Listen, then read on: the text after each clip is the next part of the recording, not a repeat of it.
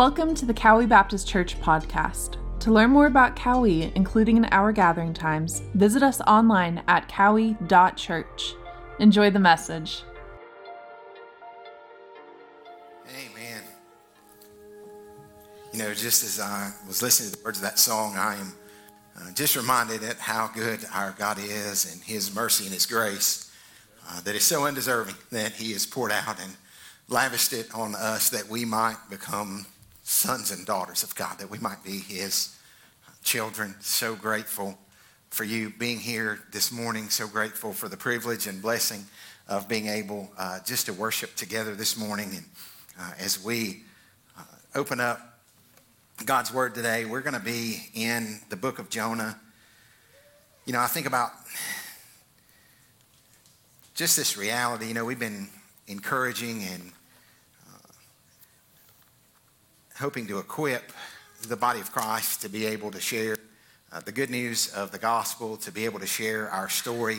I appreciate Tim doing that and uh, would love to connect with you. We plan to do uh, some more recordings of This Is My Story and those moments where folks can share uh, just of God's goodness and His uh, grace in our life. And so we want to continue to be doing that. We're in the midst of a uh, sermon series that we really kicked off last week, and we've been looking at just this thought of surviving the wild for a season. And, and we said last week that we really, as followers of Jesus Christ, that we are not simply just to survive in the midst of this broken world, uh, but that we are to thrive, and that we are uh, to be people that are thriving in the midst of even the brokenness around us. And so, this word thrive simply means to flourish, uh, it means to grow vigorously. And some of you have young children. And when you think about this word thriving or you think about this uh, thought of growth, you think about your kids growing, right? And I, I think about my children and I look back and I hear parents talk all the time and we're, we're like, man, our kids are growing so fast. Uh, many of you may have a uh, measuring place in your home where maybe you've got a ruler or maybe you've got, we, we would take door jambs uh, a door jamb in our house in Grant's room, and we would mark on that door jamb. And so we would measure these increments of growth. And so you'll see uh, at the bottom here, when, when Grant was a little smaller, evidently he had one little spelling issue there, or maybe started a little, little bigger. And, uh, and so you kind of see that marked out. And then uh, moving on up, uh, you kind of see different uh, things along the way. And those marks mean something, right? They're different uh, points of time in their life, they're different points of time in our life and they signify different growth. Now, uh, on the right hand side was this is in Hope's room, and there's a, a little mark there, and her name's there. And then on the top, it's a little bit hard to read, but on that one it says 48 inches, and then it says ride all rides, right? So that's like a significant moment. So, like you know, when I get this big, like as soon as I'm that big, I can ride all the rides at Dollywood. I can do all these kind of things. And so there's this moment throughout our life, right? We measure our growth. Sometimes we go to see the pediatrician, and the pediatrician will have these little charts, right? And then even as you get older, they've got these little charts. I've got one on the screen that I wasn't offended by until later um, this, or until earlier this morning. Now, this is a you're already laughing. I haven't even, this is terrible. So, so right, and, and so you go to the doctor, right? And when we take our kids in there, you've got a little book they fill out.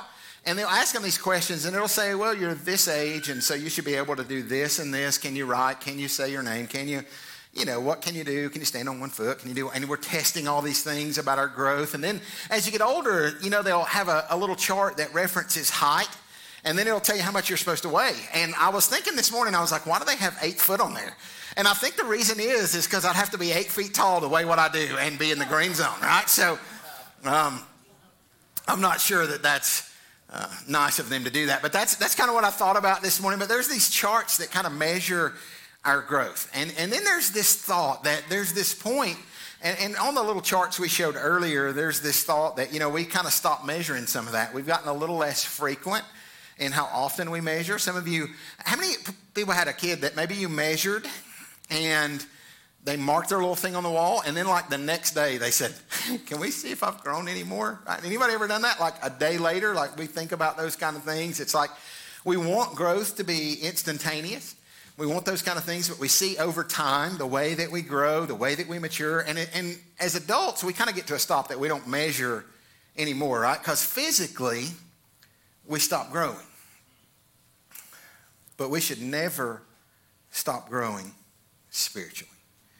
And so we think about this thought of thriving in the wild. There's this reality that through the power of Christ in us, right, that not, uh, but that we grow in the grace and knowledge of Jesus, right? That we learn more about Him, that we grow, that when the, the day that we surrender our life to Christ and that we are born again, uh, we uh, begin a journey, right? And we're not there yet uh, positionally. We place our faith and trust in Jesus, and when we surrender our lives, when God saves us, positionally, we're made right with God, and then practically, we see this truth that he who began a good work in us will see it through until the day of completion in Christ Jesus. And so there's this growth that God is doing as we engage in his word and as we uh, fellowship with him, as we spend time with the Father, we live our life out of uh, obedience and out of an overflow of that. We are growing and we're beginning to look more and more like him. But we can stop growing spiritually when we stop pursuing the heart of God. And so we're going to look at this Old Testament prophet. We're going to look at Jonah today, and we're going to see some things that maybe we can learn not to do, or maybe some things we can see in the story of Jonah that maybe we haven't seen before. Uh, we're going to open up God's Word to the book of Jonah, and this is one of uh, 14 uh, books in the Old Testament that in the Hebrew it begins with the word and, which is just a neat um, just a neat little bit of information, but it reminds me that the grace and goodness of God is continuing on and on, and that He is working. We, we would see uh, this prophet Jonah, who we find in the scriptures, uh, we see him prophesying to uh, the northern kingdom. Uh, we see him in uh, 2 Kings chapter 14, I believe it's verse 25. You'll see uh, some things about Jonah. And so what we see is this was a real person in a real time, in a real place, right? Some people say, you know what, I struggle with that story of Jonah thing, right? Because um, like when we think about Jonah, we think about the big fish, or we think about Jonah, and people might say the whale, and some people are saying, I don't know, you know, it seems a little bit, um, you know, just hard for me to get my mind around. And like nowhere in Scripture do we find this to be pointed at as a parable. We find this as uh, as history. We find this as something that uh, that Jesus spoke of. We find uh, that Jonah was a prophet in the time of uh, Jeroboam second's reign. And so we find him a prophet in a time when Israel uh, was, was flourishing in, in some ways, right? They had uh, monetary things, right? It was a prosperous time, uh, but we find it to be a time where the people's hearts were, were, were, being drawn away from God. We find it in a, a time where this Jeroboam II, where he's not a good king, right? We, we see that he's leading these people into apostasy. We see maybe 100 years later that, uh, that they're going to be uh, captured by the Assyrians. We're going to see this kind of uh, dynamic, right? The hearts of the people had decayed. We'd see uh, in Hosea and, and Amos, we'd see things about uh, this time, but we see uh, just this reality of this time that we are looking at. And here's Jonah. And instead of like Hosea or like Amos, instead of being called by God to, uh, to speak to the people of Israel in this time, God gives him another assignment. And it's a difficult assignment. And we're going to see how he responds. And in verse 1 of Jonah chapter 1, we see this. The word of the Lord came to Jonah, the son of Amittai, saying, and, and so I want to pause there just in this, this reality it. We're seeing who this is. We see that he has been given uh, a job by God. He's been given a command, right? He's been given this imperative. In verse 2, it says, Arise and go to Nineveh, the great city, and cry against it, for their wickedness has come up before me. And so when we hear these kind of words, we expect the prophet of God, when he is given the commandment of God, for him to be obedient. Right? That's what we should expect for followers of Jesus Christ, right? We should see uh, that followers of Jesus Christ hear the word of God and we obey the word of God. But what we see in this passage is that there's this command to go to Nineveh. Now, I want to remind you that, that, that this city of Nineveh, this great city, that it is a wicked city that is beyond uh, anything that we could imagine. In, uh, in Nahum uh, chapter 3, I'm going to read you just a little bit of some description. You won't see these verses on the screen, uh, but here's some things that describe it. It says, Woe to the bloody city, completely full of lies and pillage. Her prey never departs. The noise of the whip, the noise of the rattling wheel, galloping horses and bouncing chariots, horsemen charging, swords flashing, spears gleaming, many slain, masses of corpses, countless dead bodies. It says, They stumble over the dead bodies. And it goes on, and we would see uh, the, the, description of, uh, of just the wickedness of this city. And at the very end of this chapter, it says, There is no relief for your breakdown. Your wound is incurable. All who hear about you will clap their hands over you. So he says, There's when you fall, like people are going to rejoice because they know of the evil, right? Of whom has your evil not passed continually, is the way the scripture words. And so this is an evil place. It's a wicked place. And we see Jonah's response in verse 3 that Jonah rose up to flee to Tarshish from the presence of the Lord. So he went down to Joppa, found a ship which was going to Tarshish, and paid the fare. And he went down into it to go with them to Tarshish from the presence of the Lord. So God gives Jonah a command and he goes the other way. Now, perhaps Jonah thinks that this city is too far gone, that it's too wicked, that it's too evil, that there's, there's too many things that are there. But in chapter three, we read and we understand, right, that, that Jonah did not want them to repent, that he had a fear that they would turn and repent and follow uh, the Lord. And so we see this, this cruelty, and perhaps maybe Jonah doesn't care about these people. They're so evil, they're so wicked that he does not desire uh, even to see them respond to God's goodness, right? And to respond to this message that God desires him to proclaim. So we see Jonah here, and he's not thriving in this moment. And so, in opposite, in, in opposite of that, we see that God's people thrive when they're obedient to his word. So we've got to say yes where Jonah says no.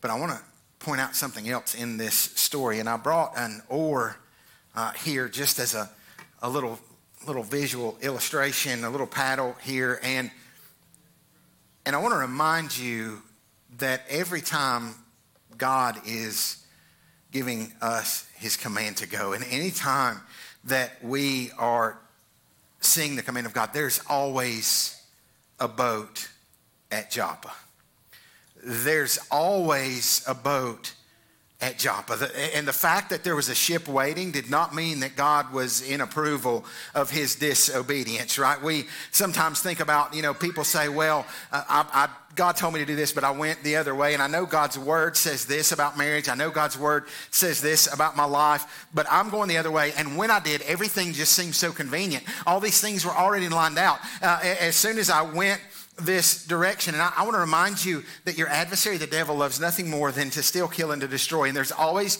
going to be a boat that he has set up that will feed the desires of your flesh. There's always going uh, to be a boat that's set up. He desires to tempt, he desires to place things in front of us. And, and there's so many people that we can get in the midst of this thing and we're disobedient to God. And somehow we feel like, well, God must be okay with my disobedience because he's made things easy for me in this mix. But the reality is that God's not making things easy for you in that. And I'm going to remind you that we'll see in the book of Jonah that we won't outrun our great and mighty God, right? That God is is working in the midst. But Satan has this boat ready. There's a boat at Joppa going the other way. And the lie of the enemy would say that if you'll get on that boat, that these things that I have for you, that the, the, the desires of your flesh, if you'll walk in those, and the, the, the sin that you can find in that, that you're going to find something that will, uh, that will be better than what God has called you to. He says, hey, if you'll just trade those things, right? There's, there's this thought that what God has for us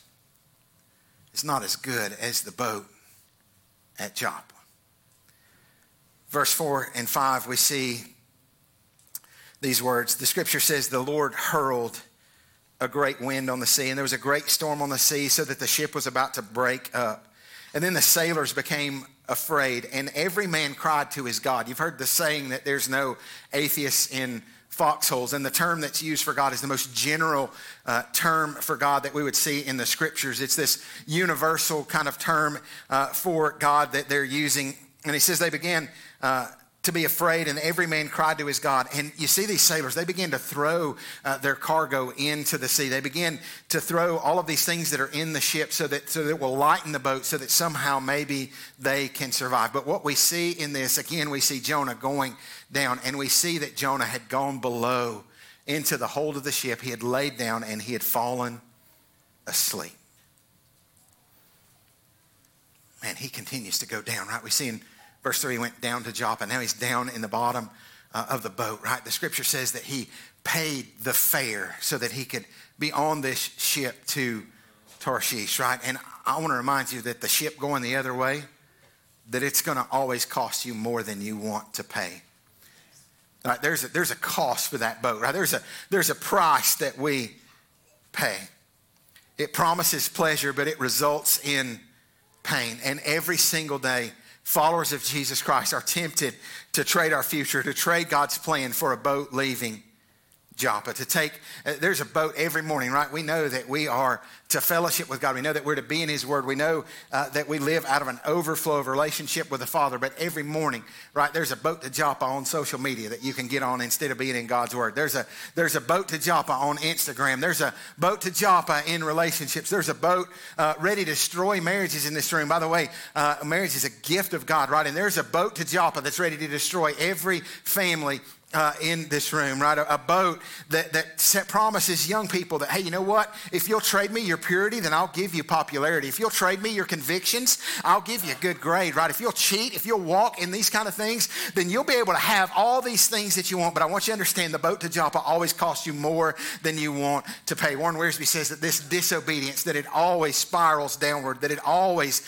leads downward. And here Jonah is in the the bottom of this boat, right? He's gone down in this boat and he is asleep, right? And we, I wonder, like, was this was this prophet discouraged and depressed in these moments? And he's he's trying to hide and he's trying to run and he's found himself with no joy. And, and i'm going to tell you something. We will find happiness in moments because sin for a season brings pleasure.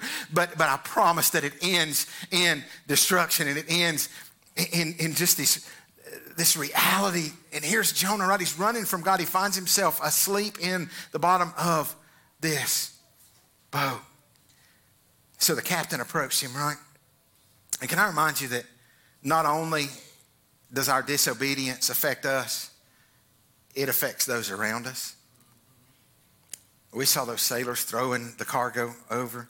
So the captain approached him in verse 6. We see him saying this How is it that you're sleeping? Get up and call on your God. Perhaps your God will be concerned about us so that we will not perish. How is it that you're sleeping? He says, Listen, the world around us. He says, Do you not know what's going on on this ship? How is it that you're sleeping? Shouldn't you be doing something, right? And I believe that there's a world that's looking at the church of Jesus Christ and saying, How in the world, in the midst of all this brokenness, are you not doing anything about that, right? James says, Pure and undefiled religion is this that we would uh, look after widows and orphans in their distress, and we would keep ourselves unspotted from this world, right? And there's a world that's hungry, and there are people uh, that, that are without, and there are things all around us, right? And it's easy for us to say, you know what? I'm just going to keep going down, down, down, and I'm going to go into a different direction, and I'm not going to go where God has called me. Wiersbe says this He says, Disobedience always leads downward, but note that often things seem to work out even for a backslidden believer. So, kind of that same principle, right? It all, when the convenience doesn't indicate the approval of God. He says, For the ship that was waiting for him, for the ship was waiting for him, and he had money to pay the fare, he was so at peace that he was even able to go to sleep in the storm. But there's something dangerous when we are so far from God's presence in his heart that, that we find peace outside of him. And peace outside of prayer and obedience is false peace.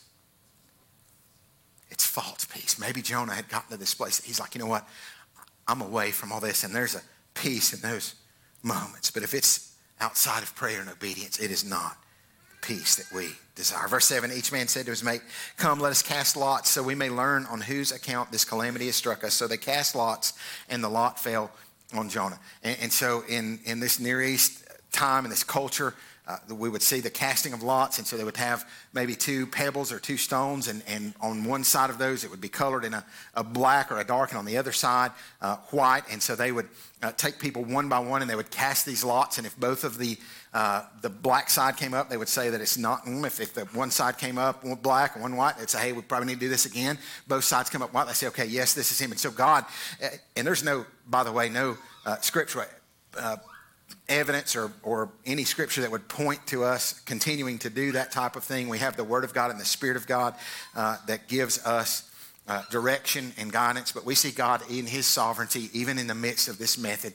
And, and Jonah is revealed through that to them, right? And so then they say to him, Tell us now, on whose account has this calamity struck us. So, uh, in this setting, I believe Jonah's come out from the bottom of the boat. He's there with this casting of lots, and then all of a sudden it falls on him, and they're looking at him and said, Tell us who in the world you are. Who is it? On whose account is all this happening in our life? What's your occupation? Where uh, is your country? Where did you come from? What is the story that's going on in your life? From what people are you?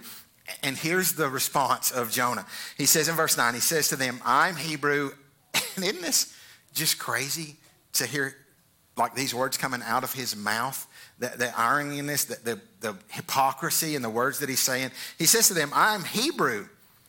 And there's this general description of who he is, right? He says, I'm Hebrew and I fear the Lord God of heaven who made the sea and the dry land. And so, up to this point, we, as we see uh, these pagan sailors, as we see them begin to um, say, you know, hey, it, we're calling on God, we see them use the term Elohim. And so there's this perspective there. And he says, But I fear uh, the Lord God, right? Elohim, Yahweh Elohim. He says, I fear uh, this, this covenant God, right? The, the God that reveals himself to people, right? The, the name of this faithful, promise keeping God, we see him declare the God that is transcendent, that's above everything, but yet is immanent and near with us, the one who made all the sea and all the dry land, the one who spoke this very world into existence. And we get this picture, it's almost cliche. It's like, who are you and where do you come from? And it's the perspective of those in America, the, the number of people that would say, hey, you know what? I am a Christian and just use that general term. It's that kind of term. Uh, as Hugh shared in his testimony, he said, You know, when I, I had that opportunity, right, you, what, what's your religious affiliation? And he said, You know, there's these boxes like Christian, you know, Catholic. And he said, Well, I checked Christian. He said, That was what fit that box. And it's almost that perspective. Mark Yarbrough, who um, I read some things on in the book of Jonah, said this It's like someone today saying, I am a Christian and I go to church on Christmas and Easter. Something that's assumed of a believer, but Jonah's claim is found wanting. Why? Because Jonah's actions have nullified his words. He is a hypocrite of the first order. He is a prophet who claims one thing but does another. Right? And if you look at just responses of people when they talk about Christians or when they look at the church, one of the things that you would hear, right? is hypocrisy, the things that people want to call out. And the reality is, right, that none of us are perfect, right? But there should be a consistency in our life from the words that come out of our lips when we say, I'm a follower of Jesus Christ, to the walk that we have. As the great theologian Ric Flair uh, would say, uh, something like this, right? If you're going to walk the walk, talk, he said, if you're going to talk the talk, you better be able to walk the walk, right? And so there's that kind of thought, right? That as we follow Jesus, that our lips and our lives should, should match, and that God's people, we thrive when our walk matches our talk and when our Saturday night matches our Sunday morning, when we have been changed by Christ and every aspect of our life is different. As, as Tim said, the things that we used to like, right? Those aren't the things that we like anymore. Scripture says if anyone is in Christ, he's a new creature, right? That old things have passed away. Behold, all things become new, right? In consistent lives, it's evidence of the conversion that's taken place in our lives, that we've been born from above, that God has saved us, and that he's changing us and he's growing us. Verse 10 it says these men became extremely frightened, so they are scared to death in uh, this moment. And they're looking at him. This is, I mean, it's crazy for them to think that he would respond, that this prophet of God would be this. How could you do this? For the men knew that he was fleeing from the presence of the Lord because he had told them. So they said to him, What should we do to you that the sea may become calm for us? For the sea was becoming increasingly stormy. So this is the greatest storm that they have ever seen. And Jonah says to them, Pick me up and throw me into the sea. Then the sea will become calm for you, for I know that on account of me, this great storm has come upon you. However, the men, they rowed desperately, right? They're, they're doing everything that they can to return to land. They're doing everything that they can because the sea, they're accomplishing nothing, right? Because the sea is coming stronger and stronger. It's stormier uh, against them, right? And, and, and we see this picture, right? They are scared to death. They're trying to do anything that they have, and they don't want to throw Jonah in. They've got more compassion. Isn't it crazy that these people have more compassion than Jonah does for the people of Nineveh, right? That we see that, just that crazy picture.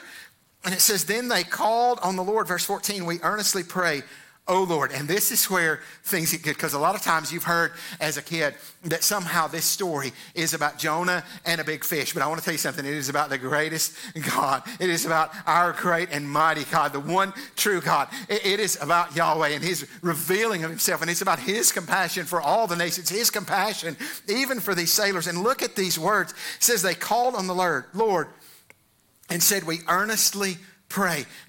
Oh Lord, and the wording, right? All of a sudden, they've been using this generic term for God, and all of a sudden, they say, We call on Yahweh. We are calling, we earnestly pray to the one true God. Do not let us perish on account of this man's life, and do not put innocent blood on us, for you, O Lord, have done as you have pleased. Right? They call on Yahweh. They've changed uh, their, their tune, right? There's, there's this reality that they have come to believe in Yahweh. They are calling on Yahweh. And so they pick up Jonah, verse 15, threw him into the sea, and the sea stopped its raging. Take yourself to that moment right there they throw Jonah into the sea. The storms are crashing in. All these things are happening. And all of a sudden, everything is calm. Everything is peace. Everything is still. And how do you think they viewed Yahweh, right? The, the God of Abraham, Isaac, and Jacob. How do you think they viewed these moments? And look at what these sailors, what it says about them. It says, Then the men feared the Lord greatly, and they offered a sacrifice to the Lord and made vows. They turned from this wild ride that they are on into a time of worship to the one true God. They began to worship Yahweh, what Jonah should have been doing all along. Can I tell you something? Our, our greatest, right? Worship to God is, is in our surrender and in our obedience to Him. It is this, this worship to God that we trust Him with our lives. And there's great news in this passage, right? There is great news that our God is working in the midst of the storm, right? If you find yourself, and, some people would say, you know, this morning that maybe your situation and you look at your past and you think about your life, and there are things that have happened as a result of the effect of the sin of other people in your life. You see uh, the, the disobedience of other people and things that may have happened to you growing up and things uh, that may have happened to you because of a disobedient spouse. And maybe you find yourself in the midst of brokenness because of disobedience and because of those things that are happening uh, around you. Maybe you find yourself in that kind of place. But what we see in this passage is that God is at work in the midst of the storm and He has compassion for those that are affected in the storm. These sailors right? They've been tossing cargo, right? They've been tossing things that were probably very precious to them. They've been in the midst of this storm and, they're just there in the midst of it and, and their, their things are being thrown over, all these things that are there. But in the midst of that, we have a God who has compassion for them in the midst of the storm, right? His compassion for the sailors. We see just this beauty of how God is at work, even in the midst of the brokenness, how God is doing something incredible in the midst of the storm. And we see that impact, right? And we read in Acts 10 how Peter met a man from where? Joppa, right? Named Cornelius, right? Can you see the beauty of some of this? We see Paul in his missionary journeys that he makes it all the way to Spain, that he makes it to Tarshish. And when he gets there, he found some new believers, right? And maybe he finds them because of these sailors. And we see in the midst of the brokenness of this life, in the midst of the heartache, in the midst of the hurt, that we have a God who loves you, a God who is compassionate, a God who is working in the midst of the storm, in the midst of the brokenness, right? And God is at ah, work. And I can imagine that in the lives of these sailors, right, they had tossed all these things over. They had gotten rid of all these things. And I think about the Apostle Paul and how in Philippians he was reflecting on his life and all of his accomplishments and all of his achievements.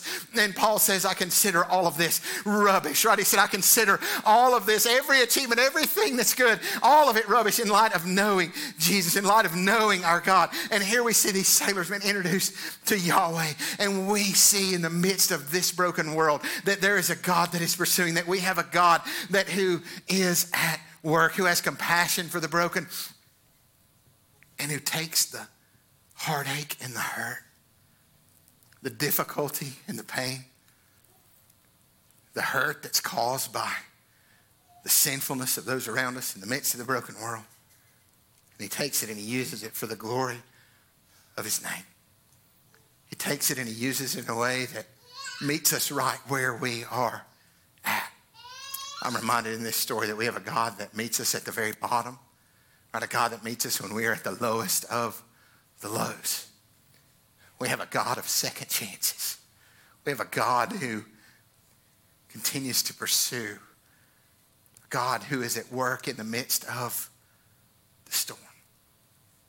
And our response in the storm is worship.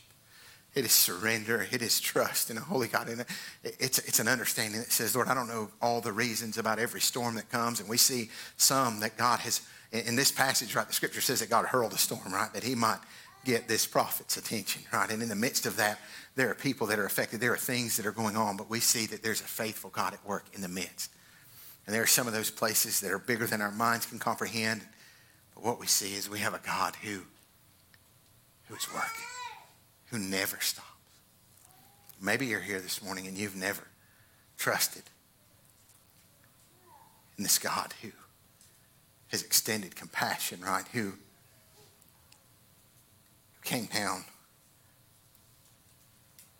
This God who loved us so much that in the midst of the brokenness that Jesus entered into that brokenness and that he lived a sinless life and that all of our sin and all of our shame and everything and all the, all the punishment that we deserved was poured out on him.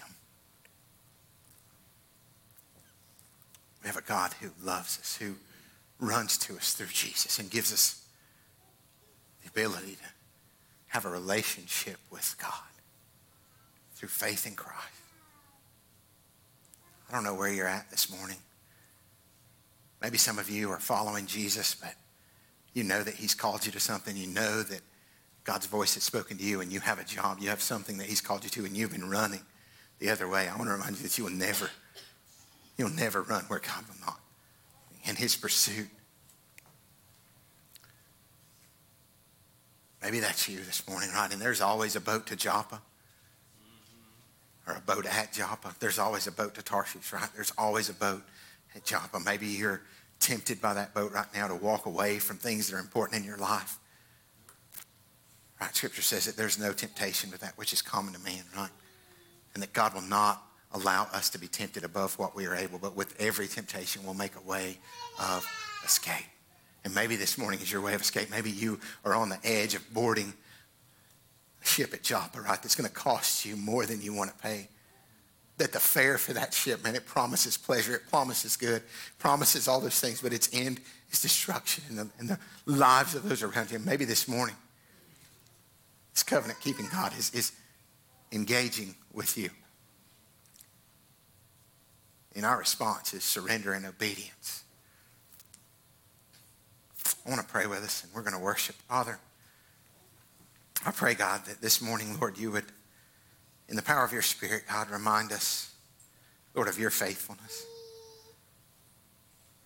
Lord, that we can walk in obedience to you, Lord, if we are in Christ not in our own strength, but through the power of Christ in us. And Lord, I pray, Lord, that today would be a day filled with hope, no matter what storms are raging in the lives of people in this room.